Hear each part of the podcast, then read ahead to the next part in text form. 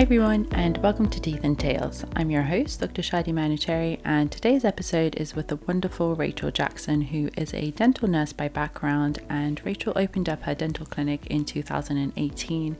And in this episode, we talk about some of the challenges that she has experienced, which are unique to her as a dental nurse who is a practice principal.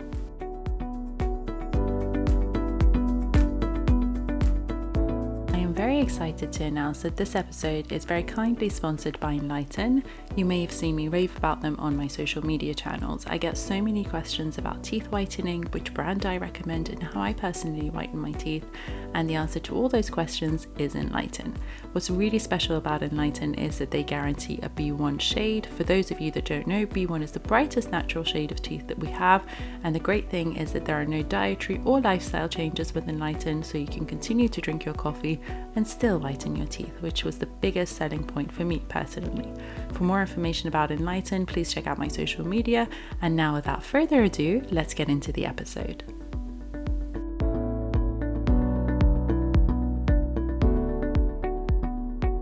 Hi Rachel, thank you so much for joining me today. How are you? I'm good. Thank you so much for having me. It's a pleasure. Could you tell us a little bit about yourself, what you do, and how you got here, please? Yeah, of course. So I started off as a dental nurse when I was 17, and I progressed my career into kind of management and treatment coordination, and then I opened my own practice about 4 years ago now. Wow, you make it sound quite straightforward and simple, but of course we know that there's a lot of ups and downs and a lot of challenges along that path. Now, it's the reason why I really, really wanted to have you on the podcast is that it's not something we see a lot of dental practices owned by dental nurses. I think it's an incredible thing, and it's really, really admirable. And I really wanted to know how you sort of went about that and what made you go from being a dental nurse to then treatment coordinator, and then thinking, actually, I can have my own clinic and I can manage it by myself. Yeah, so I think initially when I started off in dentistry, I never thought that would be a career for me. Like, at the time, it was just a job.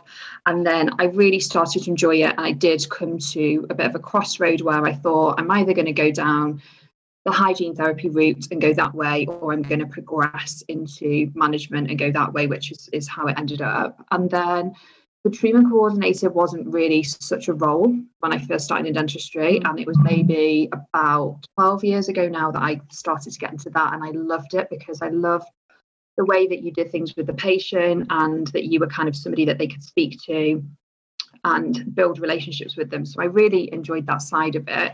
And then I did a couple of roles where I did management and treatment coordination, and a lot of my time was spent dealing with complaints, whether that was from a patient or like a team issue, and it was quite draining. And I just thought, there's got to be a better way of doing this. And I used to just think, oh, if only this and this hadn't happened, then it wouldn't have got to this stage. It could have been identified sooner, and it could have been addressed much in a different way that had a better outcome for everybody. And that's when I used to just start thinking, like, why could I not just do it on my own? Because for me, I think if you're going to set up a business or start a business, then you need to be providing a solution for somebody, or trying to be doing something that hasn't been done before. And I'm certainly not saying that people don't do it and it hasn't been done before, but for me, I just thought I need to be able to do it a better way that then makes my job more enjoyable, and then ultimately that there's a better outcome for the patient. So that was my main kind of driver. And then in addition to that, I worked really closely with all of my clinicians that were my employers. And I would see the other side of it, where dentistry is a really lonely world for a clinician. I think that you carry a lot of pressure and a lot of weight on your shoulders, and a lot of the decisions, you don't really have any input. So it's kind of you have the final say in everything, and then you carry the weight of that. And you have the stress of that plus running a practice.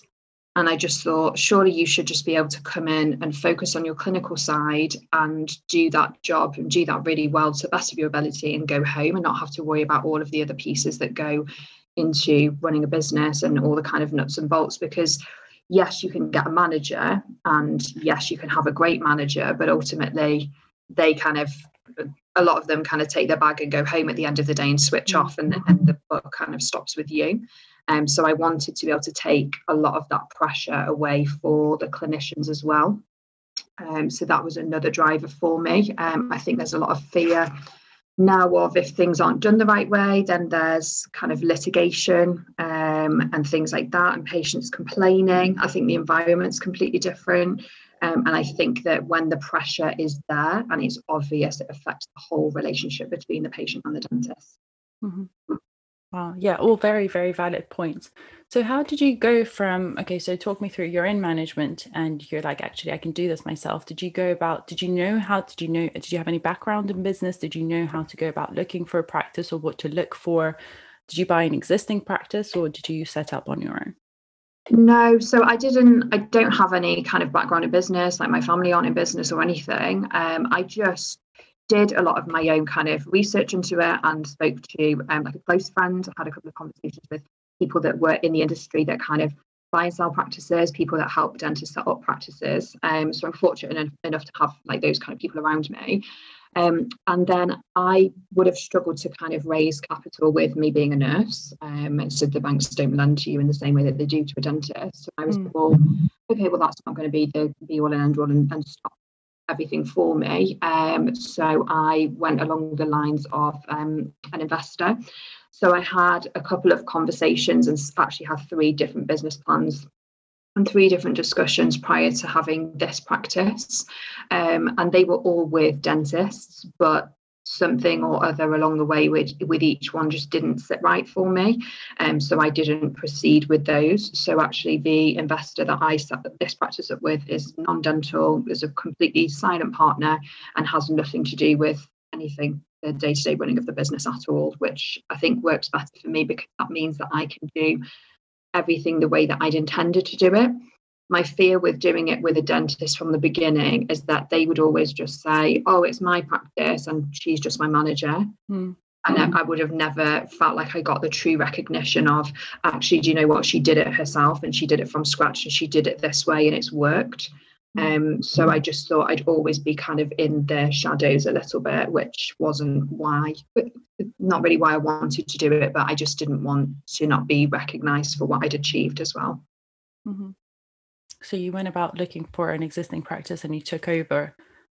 No, so with the practice that I had, it was, I was actually tipped off by somebody that I know. So initially I was looking at just letting a unit that was inside a private hospital. And that would have been a complete squat from scratch. It was a shop front as such. And then I got tipped off by a friend that the practice, which around the corner from my house, the lady had fled the country and left all of her patients without a dentist. And that the site was basically kind of set up and do you want to take that and go in, but without the patient list. So it kind of had the makings of like the surgeries in there and everything, but it had to be completely gutted. It wasn't the way that I wanted it to be, but there was no list. So it wasn't a sale of a practice as such. I just took over the building. So completely gutted it and did a refurb and then started with 0 patient on the books as a complete private squat. As scary as that sounds, I feel like that's the dream, for it to be completely your own and you just go in and put your own stamp on it rather than have to take over an existing thing and be like, actually, in a few years, I'll change this and then I'll change that. So that sounds like the dream. Yeah. And then did you have, because I know I see on your social media that you have a clinical sort of lead as such, as well as yourself. So talk me through the structure of the business and what roles do you have that to me sound not, I don't want to say unconventional, but it's different and it's exciting and it's new. Anything different to the norm for me is exciting. So what's the structure of the business now?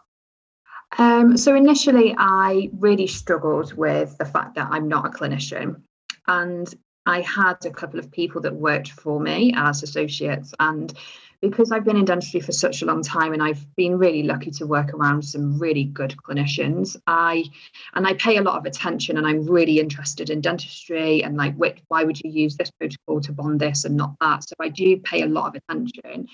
And if I could see that something wasn't being done the right way, I fit into a box. So I can't say to a clinician, oh, actually, you should do it like this, or you shouldn't treat that case that way, or I don't think that's in the best interest of the patient, or let me show you how to do it. So I was kind of stuck a little bit. And that was, I guess, a weakness in being a practice owner and not being a clinician. Mm-hmm. So the other thing that I didn't want for the patients, which I found created a lot of complaints in other practices, was the continuity of care for the patient. So they don't like it when they come in, especially if they're super nervous, and they build a relationship with somebody that they really like, and then suddenly they come to their next checkup and that dentist isn't there anymore and it's somebody else. Because it's a big step for them to get into the chair in the first place. So that was a concern for me as well. And with Albert, I'd worked with him a few years ago. We worked in a practice together where he was an associate and I was his treatment coordinator. And we both had the patient was at the forefront of everything that we did. We worked really, really well together. And we had a great working relationship, and everything just kind of went really steady. And then when I left that practice and his treatment coordinator got replaced, obviously it wasn't me anymore, he really struggled. So then he moved on as well, and we kind of kept in touch. He did a couple of postgrad courses, and I used to work on the courses, so we kind of always kept in touch together. And I got to a point where I was looking for somebody to come into the practice to do implants. So I had a discussion with him to come and do implants, and that's how he got into the practice initially. And then we had a further discussion of, I really need some help clinically. Like, there's a couple of things that I'm struggling with that I can't do myself because I can't overstep my line. So how do you feel about that? And also the continuity of care for the patients and what you're doing now. And the discussion then just ended up that he would come into the practice as a partner. And as a clinical director. So that was probably a year into me having the business. And in terms of the way that structure works for us, I deal with everything non-clinical. So I'm the treatment coordinator for all of the patients. I manage the practice and all of the compliance, and I manage all of the HR. So all the kind of nuts and bolts, the basics of running a practice. And then anything clinical, so the other clinicians that we have on the team, they are kind of overseen and directed by Albert. So he kind of does all the base level kind of new patients, and then he'll just filter the work out as such, so that we know that everything's kind of overseen and delivered in the way that we want it to be in the practice. So that's kind of how our structure works. That's really interesting. That's a very good structure, because it's almost like you get the best of both worlds. You get the sort of the clinical, as you said, it's a very delicate situation in our industry to be able to sort of tell a clinician you can't do this or that in the nicest way possible. But I think if it's coming from the role of a air quotes, clinical director as such, someone who's a dentist as such, it's different. So that's very clever. Hats off to you. Yeah. I think that was my main concern, is that in all of my years, I would never overstep the line, even though I think something. It's like, who am I to say anything? So I wouldn't ever I just wouldn't go there with anybody. And that was a bit that I struggled with. No, it's a delicate situation, and you obviously want to maintain harmony in the team. You don't want to necessarily disrupt it, but I think it's how you manage situations that you get the same outcome, and it's the right outcome, but you don't hurt anyone's feelings as such. Yeah. I really wanted to ask you, what do you think in this structure that is very unique? Am I right in saying there aren't very many dental nurses who own practices? As far as I'm aware, I don't think there are any that have done it the way that I've done it. I think it's more in other parts of the world. I think that they kind of give shares to nurses and managers and things like that, and that structure, I'm aware, has been around for a long time. Mm-hmm. And I think it's a good way to work. But I think more recently I've seen a couple of people where they've been brought into the business as partners, maybe like one or two. But as far as I'm aware, there isn't anyone that's done what I've done as a nurse and then actually start to practice upon their own.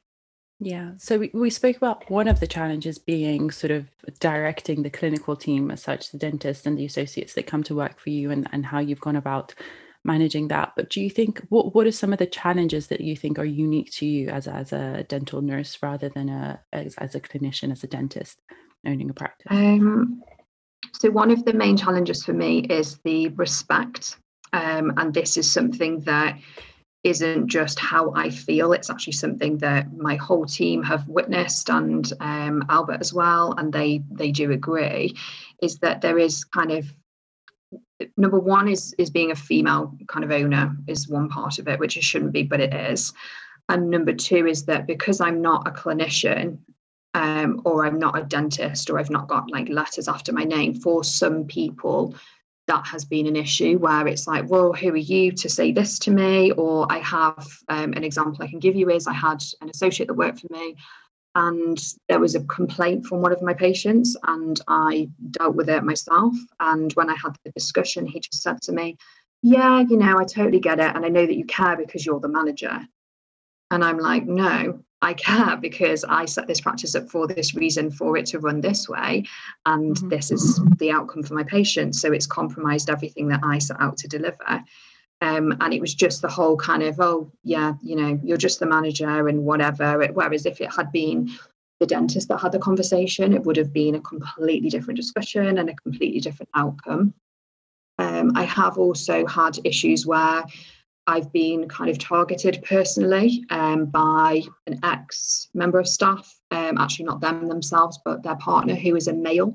So kind of went to the lengths of writing on my Google page, which it was so horrendous that they actually took it down straight away, had to get the police involved. And I can tell you that in my 20 years of working in dental practices for male-owned practices, I have never, ever, ever come across any of the things that I've had to deal with. So yeah, the lack of respect and that I do get treated differently has been a big, big challenge for me. And the thing is, I'm open to, you know, I totally accept that you're always going to get criticism and things like that from some people. And I think that if you're not open to doing that, you're kind of not making enough noise or enough waves anyway. So I totally accept that just comes with, you know, the title and things like that. But I just think it's really very clear as to why. And I think with some staff as well, it's a bit like, oh, well, she's just a nurse like me. So that it's kind of the how they perceive you is different. So that has been difficult. I've never had an issue with a patient.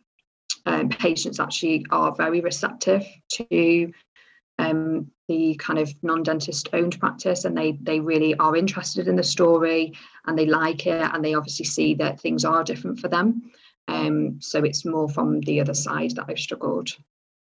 You're absolutely right. Unfortunately, sometimes I feel this sometimes being a young dentist as such, when I've had nurses, for example, who've been older than me, and yeah. I've been in some very tricky situations where I've been undermined. And unfortunately, I think we do come across that. But I think it takes a very thick skin to deal with that and to continue believing in yourself when you go through experiences like that.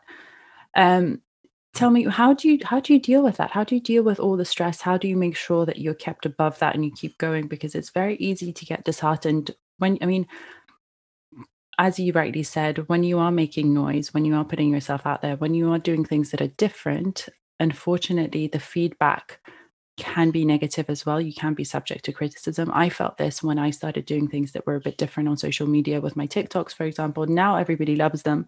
But when I first started, because it was new, because people didn't know what it was, I did get some feedback, some of which was actually very negative.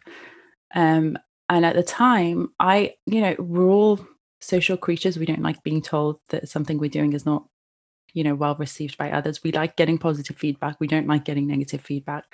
And even if that percentage is very little, so even if 99.9% of the feedback you get is positive, but 0.1% is negative, that's the one that stays on your mind, unfortunately. And that's something that I'm working on, to get better at having a thick skin, to not let these things affect me, to keep going despite of that. But how do you deal with some of these challenges that you go through? Because some of them can feel quite personal. They can feel like a personal attack rather than this is your opinion of my job in a professional role. Mm-hmm. Yeah, I completely agree with you, and that same feeling that you've had, I've had it as well. So I guess from for somebody to kind of relate to it would be, and I'm sure at most points in people's careers as a clinician, that you have had a nurse along the line somewhere that has undermined you. And I've seen it myself. And I think that that's the kind of feeling that I've had, is that I've been undermined in my own practice. And I think, how is that allowed to happen? But you have to just rise above it. And at the time, it's really difficult. So I just take some time for myself. I kind of switch off a little bit. And then I just think, you know, actually, it's just a reflection of the other person and their behavior. So I have to just try and stick to that mindset of, it's not me. I haven't done anything wrong. If there is something that I have done wrong, of course, I'll reflect and take the learning from it. I may just sit and reflect and think, you know, is there anything I could have done better? But ultimately, I have to just stick to that kind of, you know, the mindset of, yeah, it's a reflection of them as a person, and what's kind of triggered them to get to that place, and what are they unhappy with in their own life that causes them to feel that they need to do that to somebody else.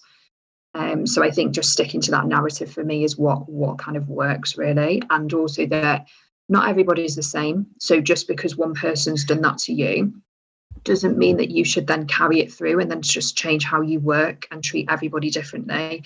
Because and that's really difficult to do, because of course your defenses go up and you think, oh my God, you know, all of my staff are going to do this, or any new associate that I'm going to take on is going to do this to me. But actually, no, it's about kind of having the relationship and the trust and the open communication as well. So communicate with everybody else as to what's happened, and just continue through it, I guess. And I think that as you go through those things, they are a learning, and I think that your skin just gets thicker anyway, because you're kind of more resistant to them, kind of brush them off a bit more, and just think, yeah, it's not me, it's them. It's very difficult to do. Mm-hmm. It's a very mature way of dealing with it, but it's very difficult to do, to actually reflect. And I think I almost sulk, as you said, you know, you take a few days off, you take some time off for yourself. I almost sulk. I have like a pity party for myself if something happens that it's not what I want. But I think it's okay to do that, though, because I do the same. So I'll suddenly just be like, I'm really upset, and it feels like a personal attack, and oh my God, poor me, blah blah blah. And it's okay to do that, though. It's fine. It's just that don't just let it consume you. So I'll do it for maybe like a couple of days, and then I think, right, okay, forget it, back to it, move on, because otherwise you would just change who you are. You would change your whole personality, because you're trying to then be less of something for somebody else. And actually, for me, the people that do those things, they don't even know me. They don't even, you know, the same as you probably on social media, they don't even know you. It's like, who even are they? So they only see what you show them. And it's the same as when I was a manager and I wasn't a practice owner, I would get people that would say comments to me because they didn't like it, that I'd had to be the one that sits and has a meeting with them, and so on. And, you know, just all different kind of challenges that you come across in practice. But it's just them as the person that you just think they only get to see me at work and I'm just doing my job. They don't know me underneath it, and they don't know me as a person. And it's taken me a long time as a practice owner to be able to kind of let people in a bit, because I think that I get more out of my team to have some kind of relationship with them, as opposed to just being like, oh, you know, I'm the boss and this, that and the other. So that's taking me time. And then obviously when something like that happens, my defenses go up again. So then I have to just take a step back. But then as long as I'm kind of open in my communication with the girls, they kind of understand, and they're like, yeah, totally get it. Like, have your breathing space. And then it's kind of reset again. So it's just, it's all a learning for me. And I think, yes, it's horrible at the time, but I just take it as it helps me to grow as a person.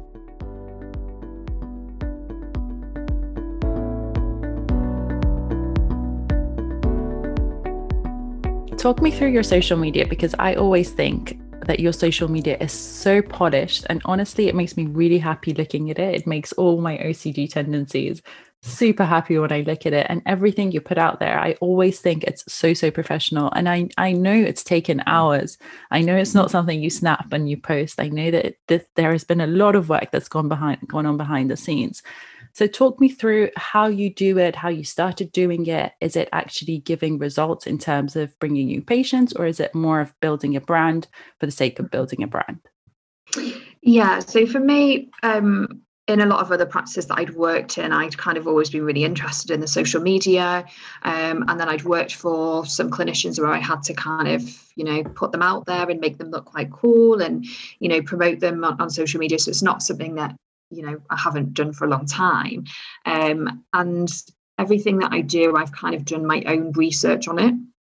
And I've taken my own time, as in, like, how do I edit this video and how do I do this and how do I do that? So I do spend a lot of time, and I do enjoy it because I'm quite artistic and I'm very creative. And I wanted to use our platform as a way to create brand awareness. So for me, we don't really get many leads, if you want to call them that, from social media. And that was never my intention with it, because that's just not how I'd ever intended the practice to be.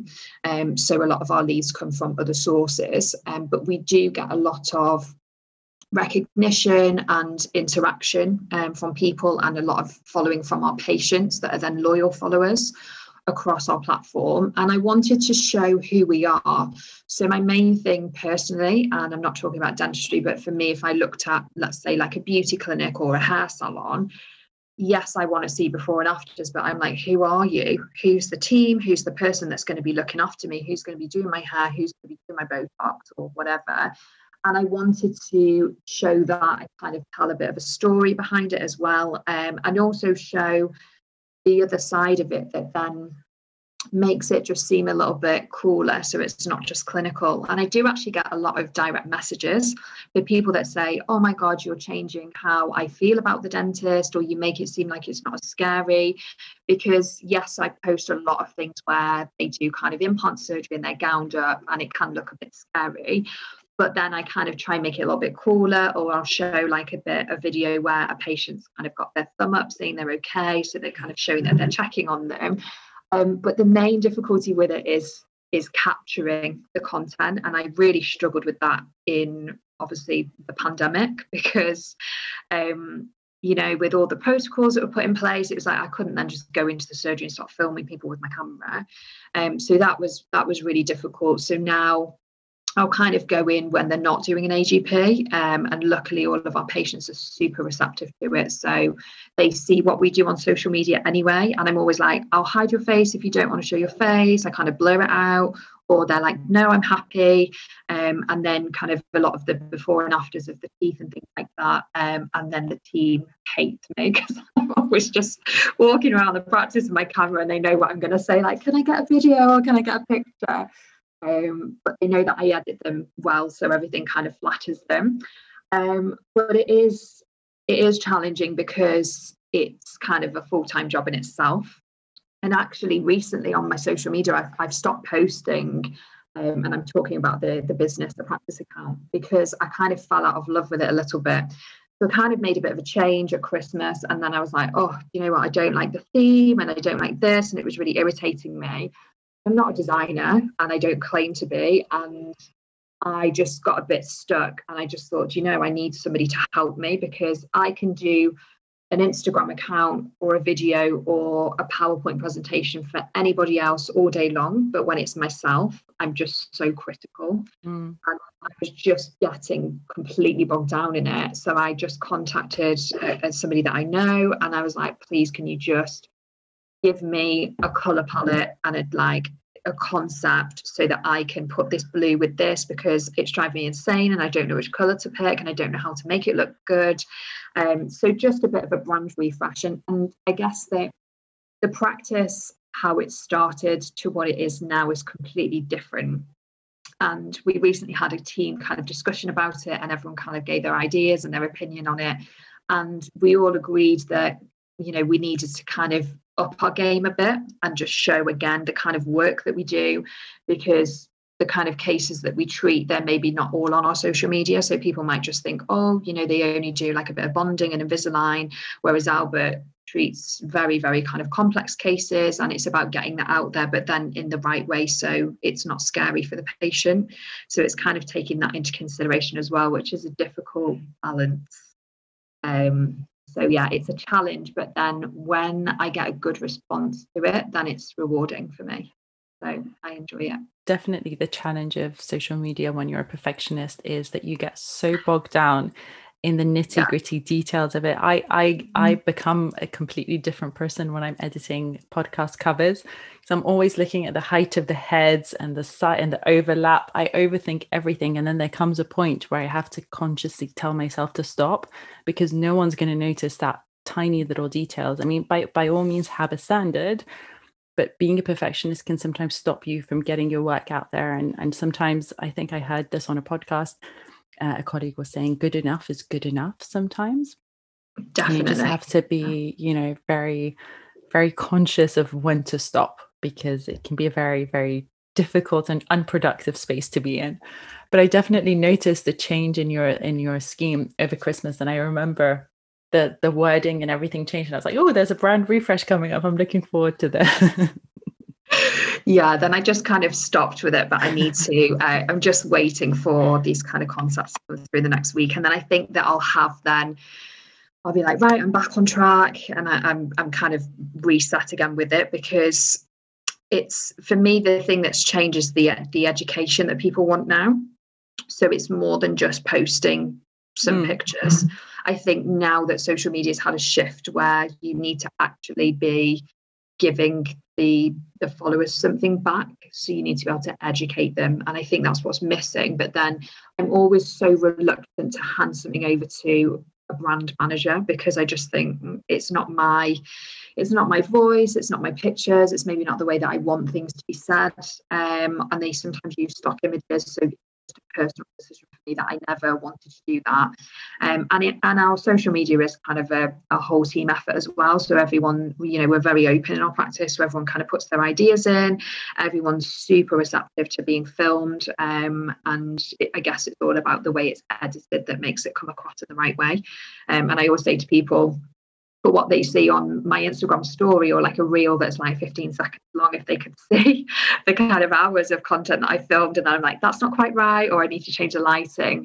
So it looks easy, but it's not. And I get a lot of people just say, oh, how do you do it? And can you train me on a course? And I just think I just don't have the time to commit to doing that. And then I'm not sure that I ever really want to anyway. But yeah, it's a very long-winded process.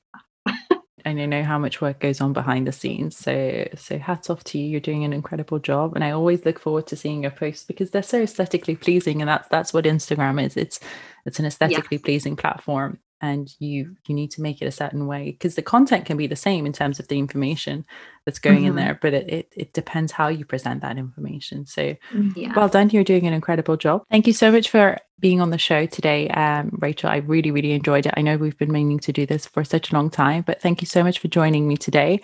I've really, really enjoyed it. Thank you so much for having me. It's been an absolute pleasure.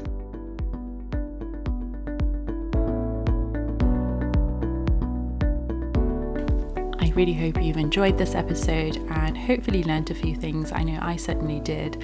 And as always, don't forget to let me know what you thought of this episode. You can reach out to me on Instagram at Dr. Shadi Manoucheri. I always love hearing your responses. And if you have any requests for future podcast episodes, please let me know there. I do usually listen if there are specific requests that are quite popular. As always, there will be a new episode every week. So please don't forget to subscribe to the podcast and never miss an episode. And I can't wait to speak to you soon.